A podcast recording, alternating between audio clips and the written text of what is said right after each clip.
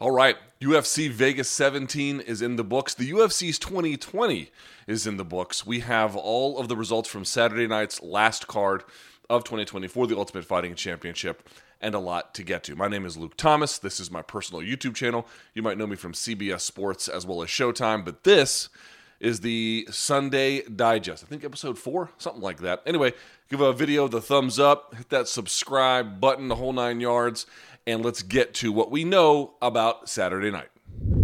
Okay, so last night when the fights were over, I did an instant reaction of last night's main and co main event for the Morning Combat channel. Morning Combat, of course, is my podcast and show that I do with Brian Campbell, who is also from CBS Sports. If you want to take a look at that, I'll post it right here. You can uh, check out the card there, click on it. Please give it a watch. And as of course, Morning Combat will be tomorrow, Monday, Wednesday, Friday, live at 11 a.m. East.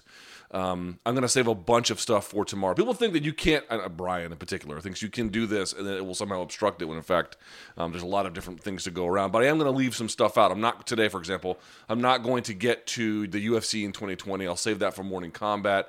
And there's some other analysis about what, what the next fights might be for some of these players. Um, again, I will save that for Morning Combat as well. But I want to get to um, one of the reasons why I like doing the Sunday Digest is I give you my instant reaction on uh, Saturday night. Then on Sunday, I rewatch the fights, and then I do this podcast. And when I do that, it gives me another sense of appreciation. And then by Monday, I'm able to take some of those impressions, kind of fact check them a little bit, and then think about next steps for Monday. It actually works better for me in terms of ironing out my thought process. But I encourage you to watch my instant reaction from last night to get how I felt right at first. And I think some of you probably felt uh, pretty similar because Jose Aldo looked great. And let's start with Stephen Wonderboy Thompson looking pretty great as well, age 37, nearly 38 years old. He'll be 38 in February. But for the moment right now, I actually want to go through and talk about how he won. And there was something that occurred to me was like, why did Geoff Neal have so much trouble with Wonder Boy. And again, in the instant reaction, I get to a lot of that. Basically, you had, I mean, all of the kind of misdirection tricks. And again, shouldn't, we shouldn't call them tricks. We should call them skills. But the uh, you know the, these ability to lateral one way, then go the other, to jab on the exit. You know, if you're Wonder Boy, you're going high low. A lot of times he was able to maintain the fight at kicking range, and when he wasn't, he would leap in with a punch, or he would you know disguise what he was doing with the punch, use the punch to exit, use the punch to turn, use the punch to turn, then set up another strike you, you guys know the whole story, but there was another piece of the puzzle there that I just had a hard time figuring out, which is why didn't Geoff Neal go for takedowns? Now, you might say, okay, well, part of that has to be that he just had a hard time getting his hands on him. And that was definitely true, especially early on in the fight. As both guys kind of wore down and got more comfortable with where the fight was being contested, that was less of an issue. But, you know, generally speaking, he, he, he literally had a hard time getting hold of him. But even then, you know, why didn't he do more? Now, to be clear, there were times where he may have been seeking a little bit of it, and Wonder Boy's got good takedown defense. It's not going to come automatically. I mean, even Tyron Woodley in his prime, he was able to do it, but he had a hard time with it. So it's not some automatic thing, but like he didn't even try. So I went back and I looked at all the times Geoff Neal has attempted a takedown in the UFC. And the answer is four times but it's only four times in one fight. So there's only been one fight where he attempted takedowns, and the rest he has never attempted. Now he may have like you know uh, feinted with like a level change. Maybe he did some of that, but uh, it was the Niko Price fight. So I went back and I rewatched the Niko Price fight, and in that contest, there are three takedowns that happen one way and one takedown that happens another way. Which is to say, the first takedown Er, relatively early into the first round. They get, you know, sort of, they fight in close quarters, they clinch up, and it's a body lock takedown for Geoff Neal.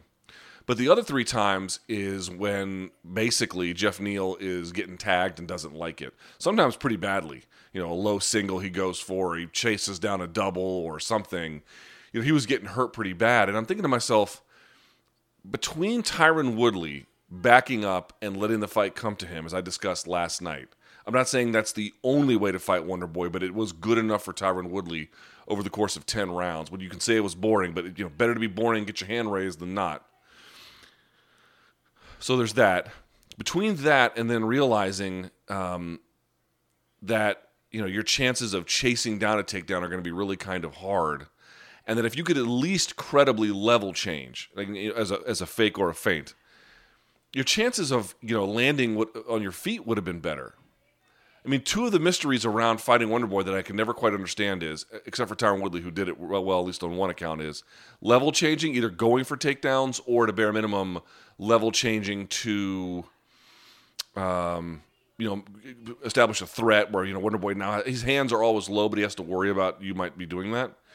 And then the other piece is kicking out the legs. And we discussed kicking out the legs last night.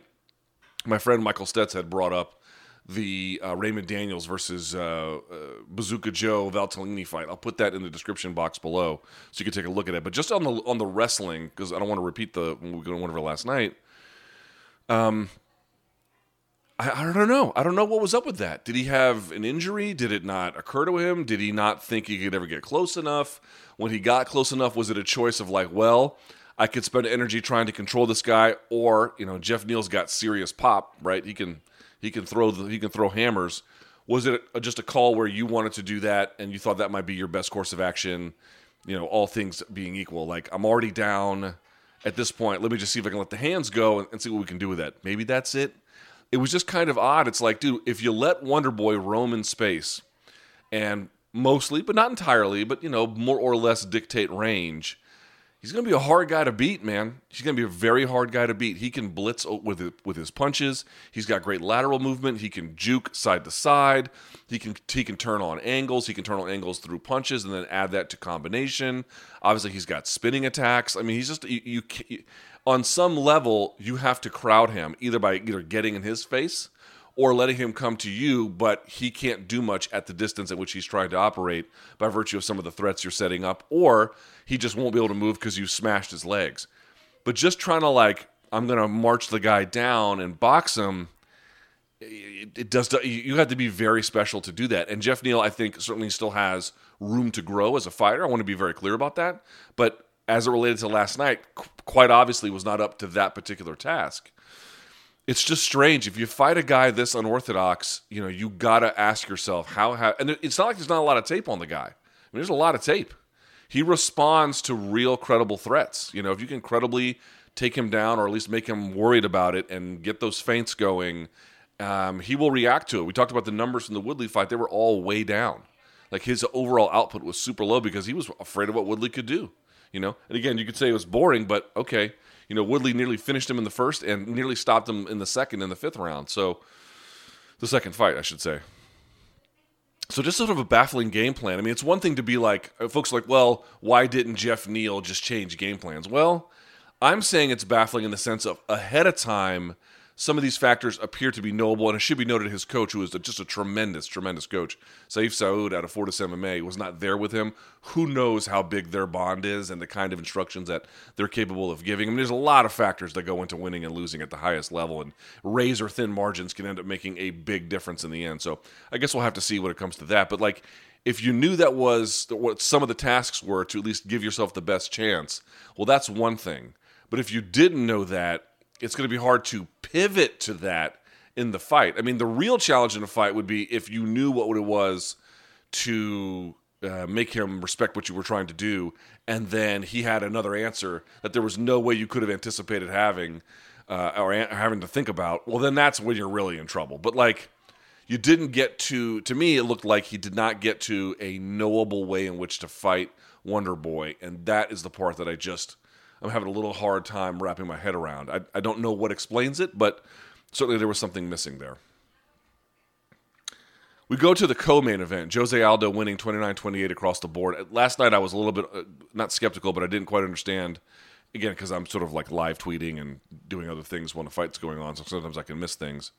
Um, I didn't understand how Chito had won the second round. Upon review, uh, it's a little bit more knowable. It's you know I can understand it at this point, but I want to go through Aldo and I wanted to see like you know what was it that explained how he did so well. And I have to tell you, man, what a performance from Jose Aldo. You know this is something I, I was very impressed.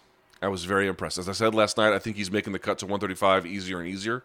Right, he's getting into a rhythm. I'm not saying it's easy, but relative to how it may have been in the Marlon Moraes fight, he looked a lot better. I think the other thing I was trying to think about was like how did he like what were the weapons he was throwing and um like how do you beat Aldo? What's we talked about this last night with Wonder Boy. Let's talk about it now with Aldo.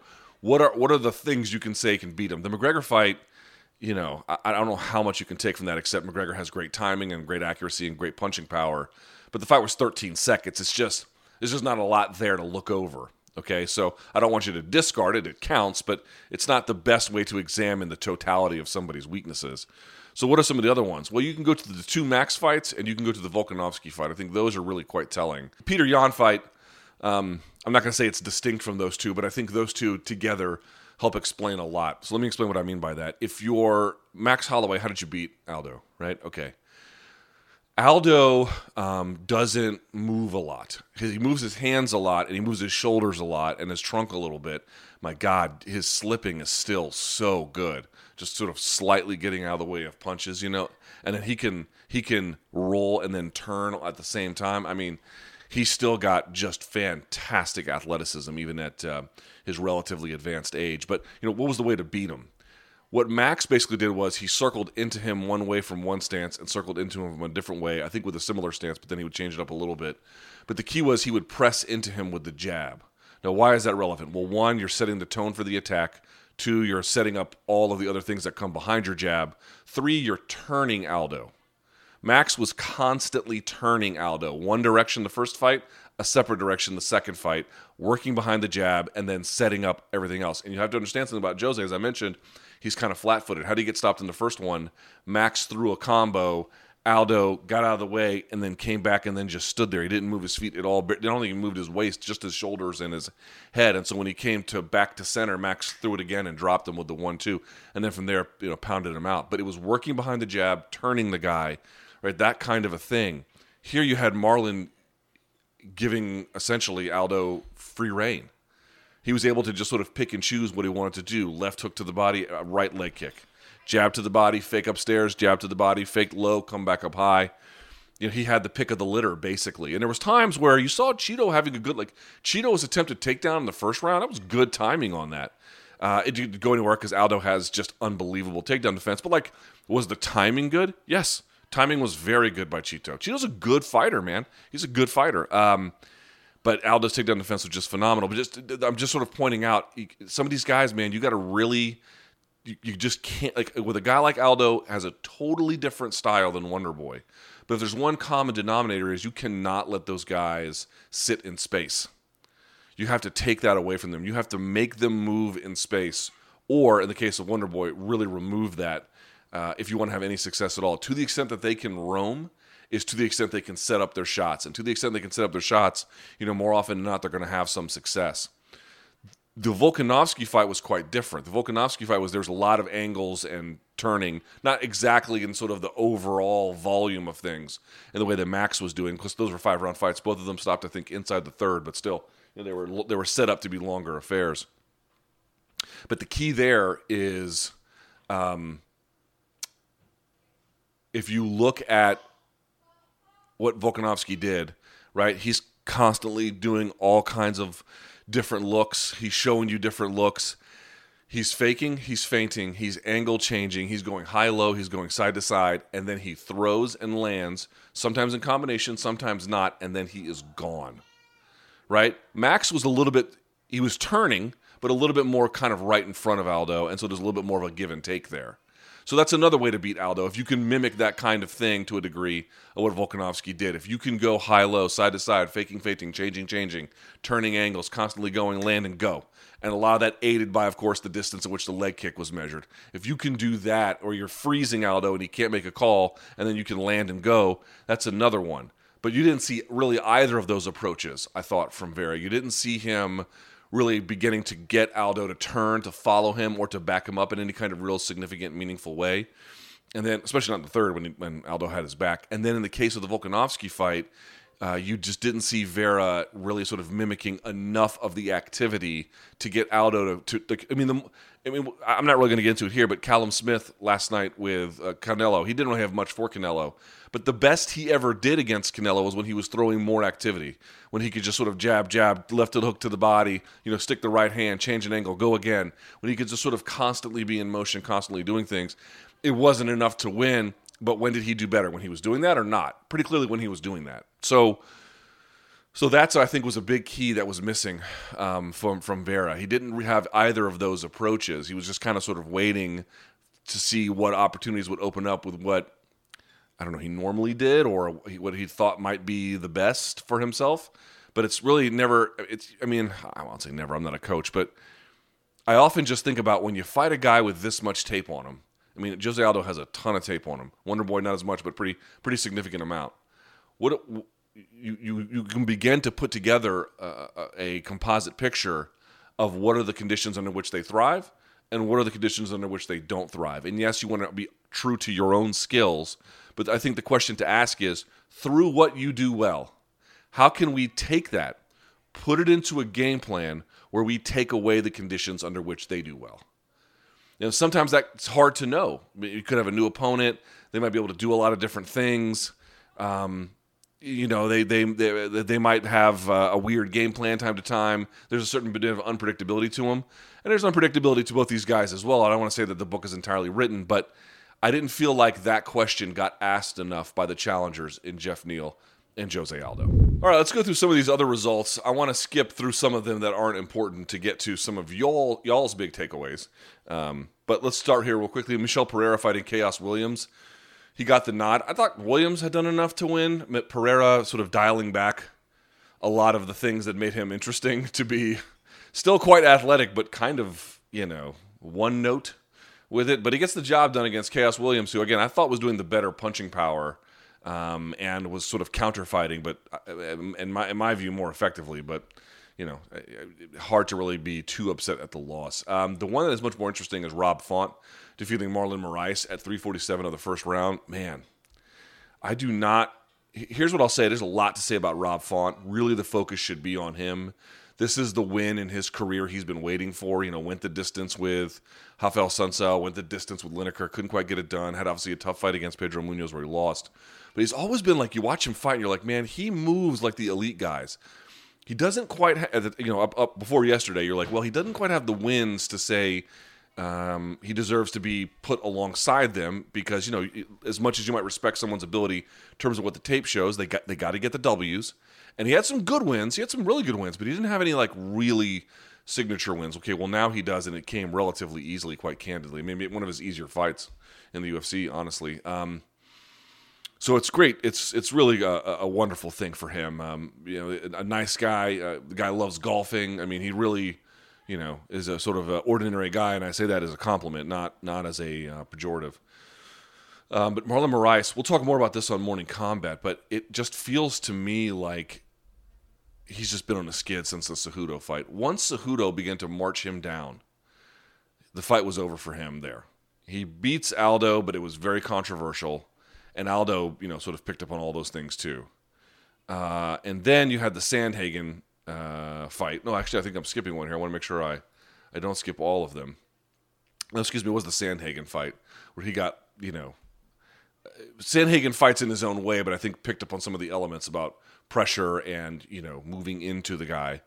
And then Rob Font does some of the same things. I mean, you know, you had Moraes coming out wrestling, which I thought was, you know, Best call, I don't know, but worst call, definitely not. Like you had been kind of getting tuned up in your last few fights a little bit. Even when you won against Aldo, you got rocked several times, and you know Rob Font can thump, and he's and he's technical and he's accurate and he's good. He's very good. So wrestle the guy a little bit. I actually didn't think that was the worst game plan. It just went from zero to sixty the instant it got off the uh, the mat. I couldn't. It was like, you know, here's my sense about what he needs and this is you know just one guy's opinion, so take that for what it is worth. But he needs, I think, to rethink how he wants to fight, which isn't to say to change up everything, but I would recommend a major um, alteration in the kind of guys he's fighting, a major dialing of it back, and really reconsider what he needs to do to take away the weakness of, of being pressured, because he just doesn't have an answer for it, and it looks like the division has figured him out. Right? I mean, this is the sort of thing you can be who you are and you'll peak and then your own ability will degrade from the level at which you were good or the game can catch up to you. And sometimes those can happen at equal speeds or different ones. But like is he actually worse than he was when he fought Jimmy Rivera? Maybe. I, I am more of the belief that everyone has a much better understanding of what he responds to and doesn't. And so there's a lot of rethinking that has to go into how he is fighting, and that can't happen unless you take a major step back so you can take a step forward. How about Greg Hardy against Marcin Tybura loses in the second round at 431? Uh, you know, I got torched on Twitter because people lack reading comprehension skills, but the first round, the first round of the fight, obviously the second round is very different, which we'll get to in a second. But that first round, dude, Hardy looked awesome. I mean, he was he had great timing, accurate punching. He was piecing Marcin Tybura up. He knew exactly what he wanted to do. He was in he was in a flow state, picking his shots, all of them landing. Marcin Tybura, if that fight had stayed on the feet, was going to get finished. If not in that round, obviously, because he made it out. But second or third, I think if the fight had stayed the way it was going, Hardy would have done it. And Hardy looked great, dude. I mean, I, I have been early on in his development, I was kind of impressed, and then he kind of bottomed out, and I was like, well, he just seems very average, almost. I mean, better than average. Average is not quite the right word, but not certainly not spectacular. Spectacular, and he got better and he's sort of getting better, but he never really seems to like dazzle you with anything. And here I thought, okay, well, now he's putting it together the first round anyway. And I was like, dude, that is the best he's ever looked. In that first round, I really believe that. He's beaten other guys and, and stopped them. But in terms of like against, you know, Marcin Tybura is a credentialed UFC heavyweight. Against credentialed opposition, he hasn't looked that good before. Uh, and so I thought, wow, okay, man, he's really putting it together. And then in the second round, Jesus. Now, Marcin Tybura takes him down and did hit him in the back of the head a bunch of times. I don't know how much of those played a role.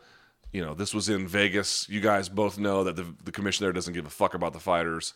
So even if you feel like Hardy is entitled to some kind of change as it results uh, as it relates to the outcome, given the referee not doing his job, maybe that's. I'm not saying that's an opinion you have to hold, but maybe some of you do. I wouldn't hold your breath. You know, the commission's not going to do a fucking thing about it, no matter how justified or not the case might be. So it's just going to stand, and that's just the way that it's going to be. So, what else can you glean from that? Well, I, you know, did they have a huge effect? The shots to the back of the head, maybe.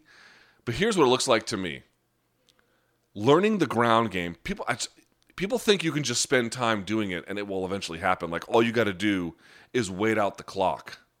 Man, that's not how it works. I mean, this is not quite right. This is not exactly the right comparison, but I just it, it is illustrative of kind of what people are up against saying that like oh if you just put in the time to get a ground game you'll get a good ground game. Is sort of like saying if you just train long enough you'll eventually be really fast. Well no not necessarily. I mean dude there are people who train their whole lives and never get that great on the ground. They get better than what they were but it's not a it's not a foregone conclusion. You can't just train on the ground and magically you'll be black belt in five years or you know maybe even 10 years you know, because it took a little time you can train 10 years and never get even get to purple. I mean, you know, it, it's not it's not automatic. And even if you get to purple, like, uh, dude, you know, you're not it, like, what kind of purple belt takes 10 years to get there? I mean, this is what I'm trying to make. There is a major discrepancy in his ability on the ground versus standing up. Standing up, dude, he looked good. There's just no denying it. You can like Greg Hardy or you can hate him, but he looked good standing up. On the ground, he looked terrible. Terrible wrestling when you're that big is difficult. Learning how to move around physically is difficult. It's a it's like trying to learn french at age 50 man. You know you can learn languages when your body and your mind has an aptitude for it which is typically around five years old or so. Or obviously if you grow up with a language you're going to be speaking it pretty well um, from day one. But you know if you want to learn a second one aptitude begins around that time and um, and then you begin to develop and grow with it. But once you've reached a certain age it's what you can learn a language at 50 but it's much much, much, much, much, much harder. You know, being a heavyweight is kind of like that. They're trying to teach this guy French and he's 50. It's just going to be a long, slow process. And I don't even know how he's training. I don't know what kind of effort he's putting in. It, he looked dreadful on the ground. I mean, he looked regional MMA level bad on the ground. On the feet, he looked very good for the heavyweight division. And so there's a major, major, major discrepancy between what he can show in those two dimensions. But now that, like, you know, sort of the Marlon Moraes thing, it's like now that the secret is out, like, why would you box up Greg Hardy? I mean, I guess it will depend on who they match him up against, but you know, if they give him anybody who has any wrestling sense at all, this is a very straightforward call on how you fight this guy, and he has no awareness on the ground of what to do, how to stop it, how to down block, nothing. It was terrible, really, really bad. Okay, uh, on your prelim card, Anthony Pettis, uh, Pettis, excuse me, defeating Alex Mor- Morono, uh, 29-28. Loved Morono coming out with the white right game plan, dude. You know, take Pettis by storm, show him no respect, get out there, mug him up a little bit, give him the beat down at 170 pounds, and um, and Morono did that. You know, I thought it was a smart game plan, but he couldn't do it in the second, and he damn sure couldn't do it in the third. So it was clever. Like that was the right game plan, right? Unlike Geoff Neal, who I, I thought did not have the right game plan from the word go. Uh, Alex did. I, I, thought he did. It just he couldn't hold on to it, and then he, he was no, no longer able to transition to a second kind of game plan that got him to a different place. Now, there's more to say about Pettis, which we'll save for morning combat. Um, but 170 fights out his UFC contract. You know, the head kick, the 10 year anniversary of the head kick. He had one here in this fight, nearly won it. His ability to like reverse on top is just so next level. He had a, a, a, a knee tap takedown. He looked good. Uh, Pannie Kianzad defeating Sijara Eubanks. Great fight. Sijara Eubanks looked really good in this one. Uh, Pannie Kianzad, man, she is somebody who I've been watching for quite some time. I don't want to say she was a bad fighter before because I don't think that's fair, but I, I just want to be clear that the level to which she has improved is remarkable. She should be very proud of herself. Her team should be very proud of herself. As I, you heard him talking about last night, she has a very competent, educated, quick guard. She understands the stand up game. Her range management is so much better. Um, her round management is good. I thought she was really good about getting off the fence when she needed to, especially in the second and third rounds. First round, not so much, obviously, but you know, in the second uh, and the in the third parts of that fight, she was able to do it. That was a really good performance from her, and a little bit of a gut check performance too, where she was able to show, you know, she wanted it a little bit more. She was willing to put a little bit more on it. You know, Sarge Eubanks has a phenomenal ground game, and she can thump. But Pannie Kianzad, I thought, skills win fights, and she appeared to be the more well-rounded of the two. Deron Winn fighting Antonio Arroyo. Michael Bisping was fucking hilarious during this fight, talking about how both of them need to ask Santa for a treadmill. I mean, what do you want to say? Deron Winn can wrestle his ass off, and Arroyo is huge and can strike, but that's really where the beginning and the end of the story is. Not much to say about it. Um, uh, Tyla Santos, Talia Santos, defeating Jillian Robertson 30 26, and then 29 28, which is kind of a weird scorecard, but whatever basically just better everywhere, stronger, better athlete, better on the ground. You know, Robertson's sort of home and the place she can retreat to typically is the ground, and she couldn't here, and that was obviously a huge problem. Um, dude, how about this uh, prospect, Tafon uh, Chukwe? Ch- Chukwe, I'm, I'm sure I'm mispronouncing his name, so please forgive me. Taking on Jamie Pickett, 30 25, and then two 30 26s. Now, Tafon Chukwe looks like. Um, I think he trains at a team Lloyd Irvin in Camp Springs, Maryland. He's from Cameroon originally. Uh, I, although I, I, think he has been in the country a long time, he, he has a native accent. He's not. It doesn't sound like Francis Ngannou, but um, I, well, how would you describe the guy? You know, sort of got like a, a running back's body, a, a running back's build in a middleweight frame. You know, like he has just he's just thick, bro. I mean, the dude is muscled up. He's got traps from his, you know, his neck to the sky, and there are some cardio issues. I thought the co- commentary was a little bit overstated on that way, but you know, did he have quite as much uh, zip and pop in the 30s as he did the first? I thought it was a little bit of a downgrade. You know, obviously some of that's to be understandable, but a little bit more than that maybe. But dude, here's what I noticed from him. Was, that was his what his fifth fight. That was great experience for him to get the three rounds, and then on top of it, man, he has good fight IQ. Like you can tell that dude's smart. He was making good decisions. He constantly had real discipline about certain positions. Like he was in the clinch, he was always framing. He was always looking for a shot on the clinch break. You know what I mean? Like just constantly, you could see it had been drilled into his head, and he knew to go to it. And he makes it look effortless because he is so disciplined in that way. So, listen, there was a couple choices you were like, why didn't he do this? Why didn't he do that? Well, the guy's a prospect. He doesn't have a lot of experience. It takes fighting as a skill and it takes time to learn it. But keep your eye on Tafon Chukwi. Chukwi, I think again, I think that's how you pronounce his name. Keep your eye on that guy. He is he is smart and he is talented. He might be going places. We'll see. Very very very early, but certainly one to watch. Uh, Jimmy Flick hits a head kick. The guy catches it, so he goes for a flying triangle over Cody Durden. Just an unbelievable flying triangle. I think the third one in UFC history, by the way. And then Christos Giagos fighting Carlton Minus or Minus, however you pronounce it. Uh, you know, terrible fight. I don't care about it. Uh, there was no fight of the night. There was a couple of performances of the night. Stephen Thompson got one, Rob Font got one, Marcin Tybura got one, and Jimmy Flick got one. Now, I asked for your big takeaways. What was the biggest takeaway that you guys had from Saturday? Could be on the main event, co main event, anything else. Uh, I picked out some of the best ones. Let's read some on air. Here's one from Brian. My biggest takeaway was the downfall of Marlon Moraes. A year and a half ago, he was the scariest dude in the bantamweight division. Now he's lost three of his last four and is on a quick downslide. Are we seeing another Renan Barão scenario with Moraes? As I mentioned, there's more to get to with this with uh, Morning Kombat, but just about the Renan Barão comparisons, I don't think so. Barão took like a prolonged kind of beating against Dillashaw, and there were a lot of USADA accusations.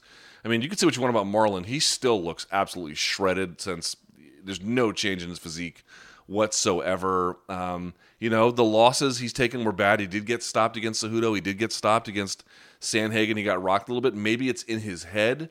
In other words, like there's it's one for thing for it to be in your head where you're just afraid of certain outcomes or you can't you know have the courage you once did, the athletic courage, um, because you're worried about some of the consequences that come with it. That's different than just your body being a little bit broken.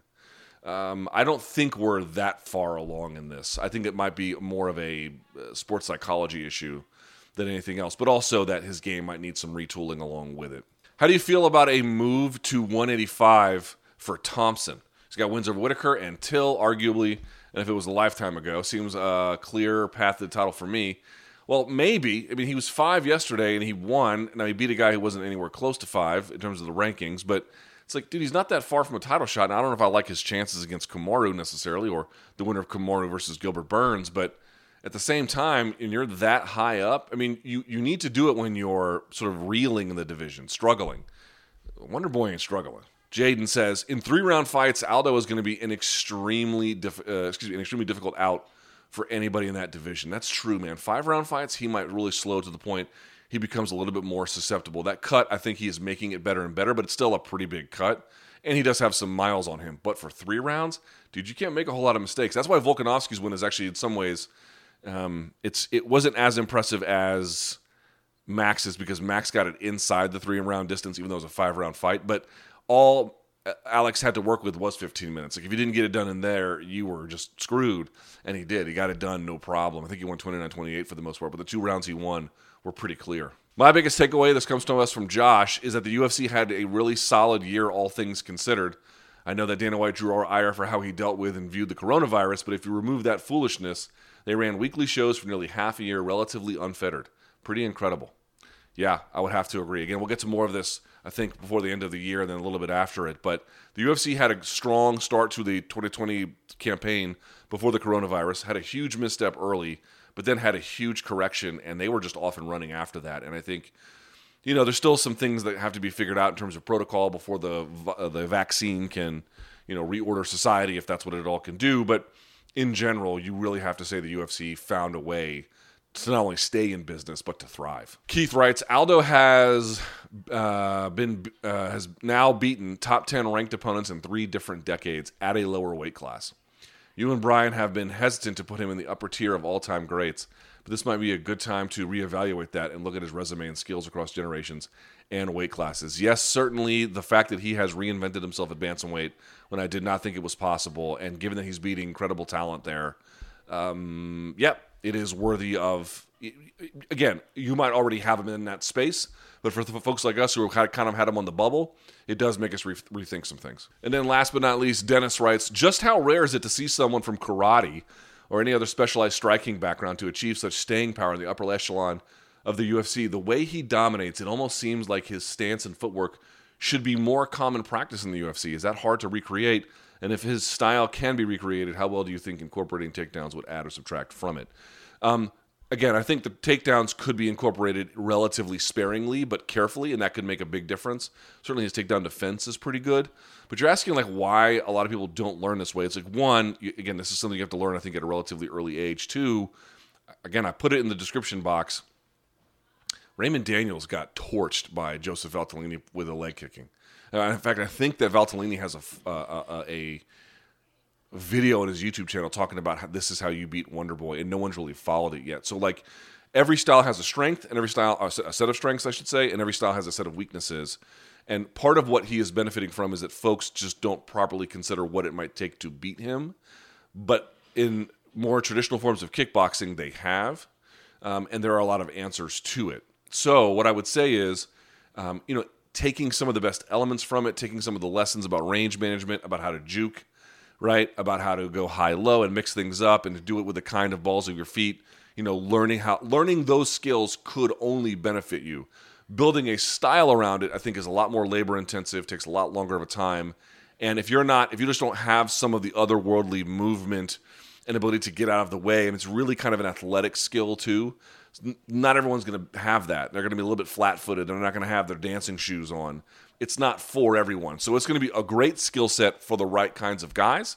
It's a great skill set to have right now, given the opposition don't seem to be really aware of how to beat it.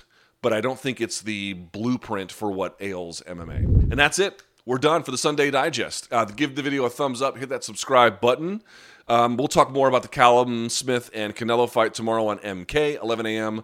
live in the East. We're here on the week of Christmas, ladies and gentlemen. Yes, we are going to have some Christmas Day content for you on this here channel. So uh, a little present that you can open up on Christmas morning and you can play on your tablets and TVs and phones and whatever else you get. Okay, um, very good. I appreciate everyone taking the time to watch uh, and or listen, depending on how you got it. Thank you guys so much. See you tomorrow on MK, and until then, enjoy the fights.